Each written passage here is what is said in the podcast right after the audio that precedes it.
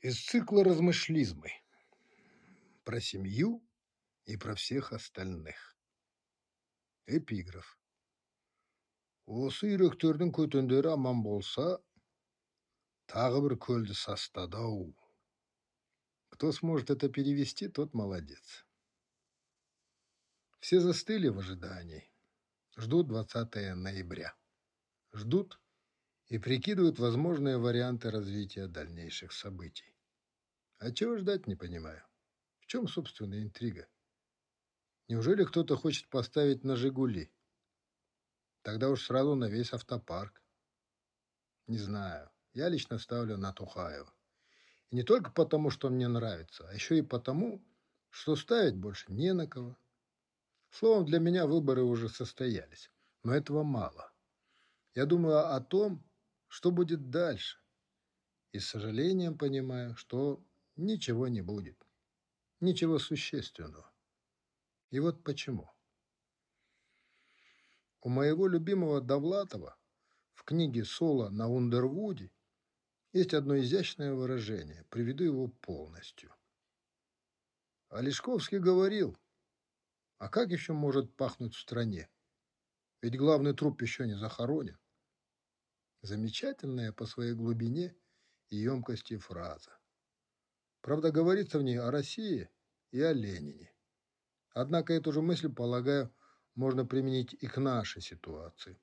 С известными оговорками, конечно. У нас речь пока о трупах не идет, да простит меня Всевышний. Пока все действующие лица пребывают в добром здравии. Ну, почти все. Если честно, мне нравится, о чем говорит Тухаев. Он говорит воодушевляюще, говорит толково, но... Но я ловлю себя на мысли, что я все это уже слышал лет 30 подряд. В другой редакции, правда, но посыл примерно одинаков. Все будет хорошо, еще чуть-чуть и мы догоним, и перегоним, еще немножко, надо лишь потерпеть. Кто-то из умных писал, что самое любимое слово политиков – это «завтра». То есть все будет прекрасно, все будет великолепно, но не сегодня. Нет, сегодня, извините, никак. Вы же понимаете, не все так просто.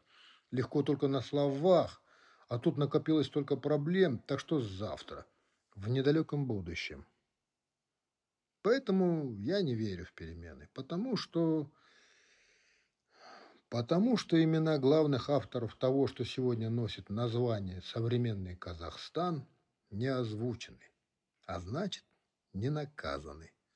Более того, они ничего не потеряли и не потеряют, о чем недвусмысленно намекает нам повестка дня – так что ждать закономерных орг-выводов не нужно. У нас вор не тот, кто украл, а тот, кто попался. А украли у нас не только деньги, у нас украли время. А время – это самый дорогой ресурс. Оно потеряно безвозвратно. Эти 30 лет можно спокойно вычеркнуть из общей нашей биографии. Теперь получается почти по Тютчеву. Казахская история до семьи – это одна панихида, а после нее одно уголовное дело. Так вот, насчет семьи. Это ведь не только близкие и дальние родственники. Это круг приближенных и особо доверенных. А круг этот размером с футбольное поле. Впрочем, какое поле? Больше. Целое государство. В каждой точке нашего огромного государства, в каждом акимате, прокуратуре, суде, полицейском участке, словом, в каждой маломальской дыре – сидит какой-нибудь босике, пропитанный той моралью и тем образом жизни, который ему навязали в течение последних позорных 30 лет. И эта болезнь, этот вирус, пострашнее любой чумы, он не лечится. Он проникает в кровь и остается там жить, передаваясь из поколения в поколение. Как проявляется сама болезнь? А очень просто. Как только этот босике получив назначение, приступит к своим обязанностям, он тут же наберет на службу не тех, кто умеет делать дело, а тех, кто умеет делать деньги, а еще тех, кто придется ему родственникам, кто будет смотреть на него снизу вверх, кто будет докладывать ему обо всем и обо всех, кто будет поднимать карандаши, скатившиеся со стола, чей болевой порог будет ниже, чем у бультерьера. Этот самый босике не шевельнет и пальцем, чтобы дать ход какой-нибудь бумажке, пока ему не подмажут. Он так привык. Люди у нас давно перестали разговаривать на человеческом языке. Они общаются между собой на языке цифр и жестов. И все это пошло сверху вниз, стремительно распространяясь и проникая во все сферы жизни. Между тем, во все века животному началу в человеке противостояла вера. Основой людского сосуществования была совесть, а совесть – это одно из имен Бога. Так оно было. Совесть главная. Нам все время твердили, что экономика – это базис, а все остальное – настройка. Как раз наоборот. Совесть – базис, а экономика – одна из ее надстроек. Потому что экономика без базиса совести – это зверинец с открытыми клетками. В результате образ жизни семьи стал для нас жизненным ориентиром. Он стал наглядным пособием на пути к процветанию, а сама семья стала отражением нашей животной сущности. Мы приняли за образец не только ее модель существования, ее понятия, но и ее моральные принципы, вернее, их полное отсутствие. Что еще означает для нас семья? Семья – это символ современного Казахстана. Это откат куда-то в средневековье. Это межплеменные отношения под предводительством вождя. А вождество, как вы понимаете, это не государство, это что-то из сумеречной тьмы веков. Государство выглядит иначе.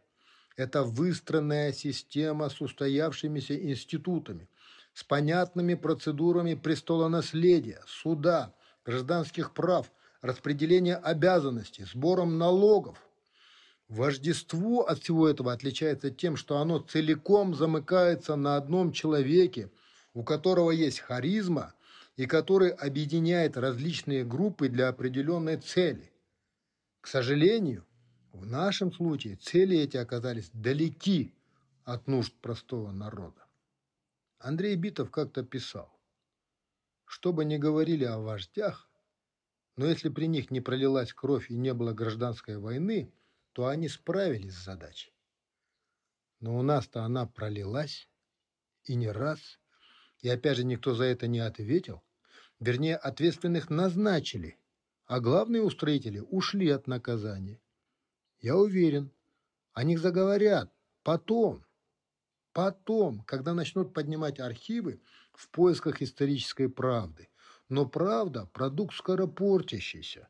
Она, конечно, существует, но, как правило, запаздывает, теряя при этом всю свою ценность.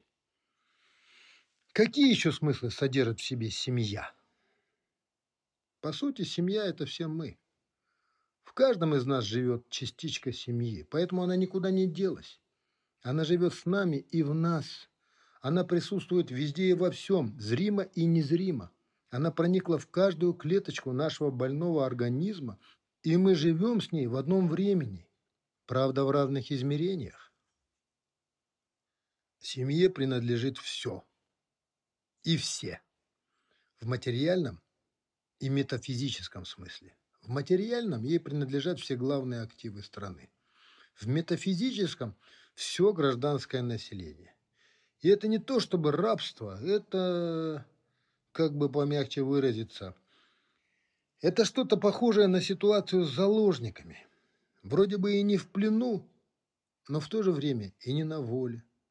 Я тут никакой Америки не открываю, об этом все знают, но делают вид, будто бы мы живем в нормальном светском государстве, и к нам может приехать на пару дней сам Папа Римский. Но Папа Римский погостит и уедет, а мы со своим папой останемся жить здесь. И это логично и печально, потому что мы такой народ, средний уровень гражданского сознания, читай – Культура, образование, мировоззрение, понимание сути вещей, ценностные ориентиры, личностная эволюция, словом, общий уровень нации как таковой настолько низок, что нам положено жить при царе, при монархе, ну хане, какая разница, как он называется, нам так удобнее, лучше, проще, даже выгоднее. Нам легче жить при диктате – нам нужен хозяин, нам нужен тот, кто подписывает прошение, заявление, уведомление, накладывает резолюцию, тем самым давая нам разрешение на существование. Согласно общественному договору, нам уготовано жить, что называется, под присмотром. Нам так спокойнее, не надо принимать решений, меньше ответственности. Право на ответственность мы как бы делегируем ему, и он с чувством глубокого удовлетворения и почти стопроцентной явкой на выборах эти функции берет и путеводит. То есть то, как нам жить, с чем нам жить и почему вообще нам дозволено жить, определяет главная действующая сила, то есть царь, монарх, окруженный своей свитой тонкошеих вождей. Получается, наша жизнь в широком смысле полностью зависит от семьи. Так оно было устроено изначально. Управление государством было превращено в семейный бизнес – Кротость узника есть украшение темницы. Таковы правила поведения в тюрьме в Набоковском романе «Приглашение на казнь». Думаю, это тоже про нас. А почему так произошло? Семья вначале разобралась с элитой. Проще говоря, отключила мозг и сердце. Она опустила всю творческую и научную интеллигенцию, превратив их в попрошаек, а потом, предварительно опросеяв, набрала новых, вернее, назначила. И отбор происходил не по умению что-либо создавать, иначе говоря, профпригодности, а по принципу преданности. А назначенные творцы и научные светила – это уже не искатели истины с критическим мышлением, это творческие невольники. За тарелку супа они напишут любую книгу, любую научную статью, снимут любой эпохальный фильм, нарисуют любую картину. Тем более, что рисовать правду стало глупо и невыгодно, и даже опасно. Таким образом был вылеплен образ вождя. Оставшиеся ученые и художники не стали играть с семьей в поддавки и ушли в нищее подполье. Заперлись в своих мастерских, закрылись в своих кабинетах и принялись работать в стол. Назначенцы же выстроились в очередь у главного окошка в ожидании дачки и тем для домашнего задания. В итоге довольно скоро в обществе обнаружился дефицит правды – поскольку ее носители остались неудел. Постепенно к дефициту правды стали привыкать, а со временем и вовсе перестали в ней нуждаться. В итоге сегодня мы существуем в режиме перевернутой логики и полного отрицания здравого смысла. Ложь проникла во все сферы жизни, и у власти оказались мутные субъекты, забравшиеся туда благодаря родственным связям и гибким позвонкам. Они и сейчас там сидят – Творческой и научной элитой стали называть всякий сброд с купленными докторскими степенями и вымоленными орденами. Со сцены экранов исчезла стыдливость, а кино стали делать разного рода лавочники и торгаши. В стране наступил хаос. Вернее, в стране был намеренно организован бардак. Теперь все наоборот, все вверх тормашками. И мы уже не движемся, а пятимся вперед, как те же раки, у которых будущее позади. А сзади нас подбирают несчастные народы, погрязшие в гражданских войнах и стихийных мятежах. После 20 ноября наш новый президент станет еще новее. Нынче он выглядит светлым рыцарем на фоне того, что было. В каком-то смысле ему повезло. Выгодно быть светлым будущим на фоне темного прошлого. Да и не с чем сравнивать, фон был один.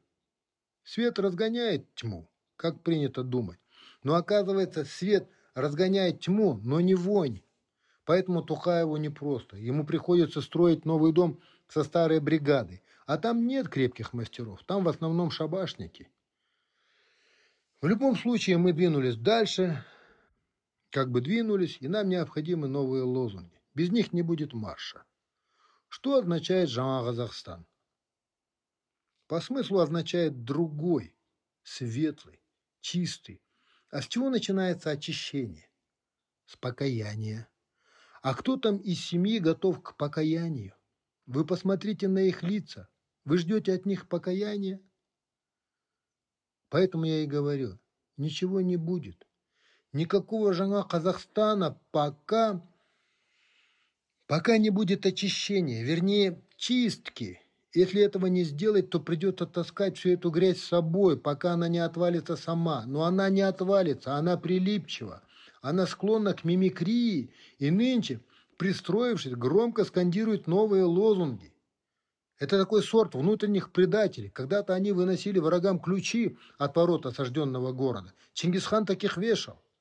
Мы же усаживаем их на высокие должности и обсыпаем подарками к знаменательным датам. Что нужно сделать? Вначале всю правду.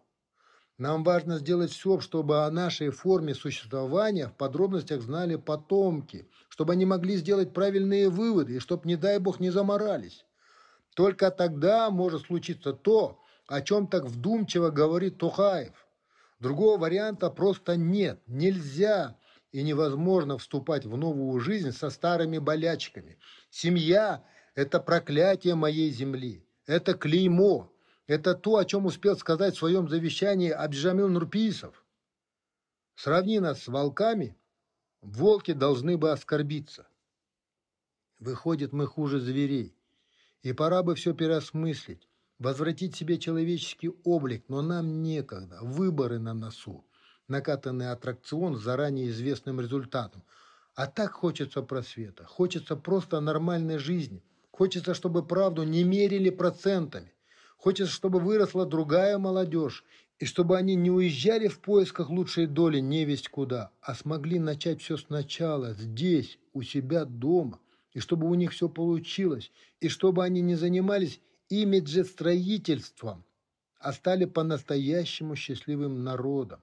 Хочется, чтобы они по-настоящему занялись образованием, медициной, правосудием, просвещением, культурой.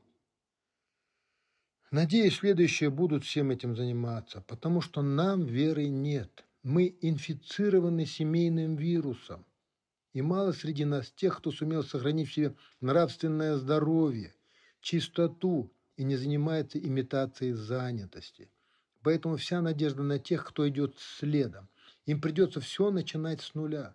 Вспомнить и вернуться в сознание своем к многовековым человеческим установкам. Их, кстати, не так много. Доброта, порядочность, милосердие, сострадание, человеколюбие, честность, любовь, добродетель. Это нужно, чтобы, чтобы волкам не было стыдно за нас.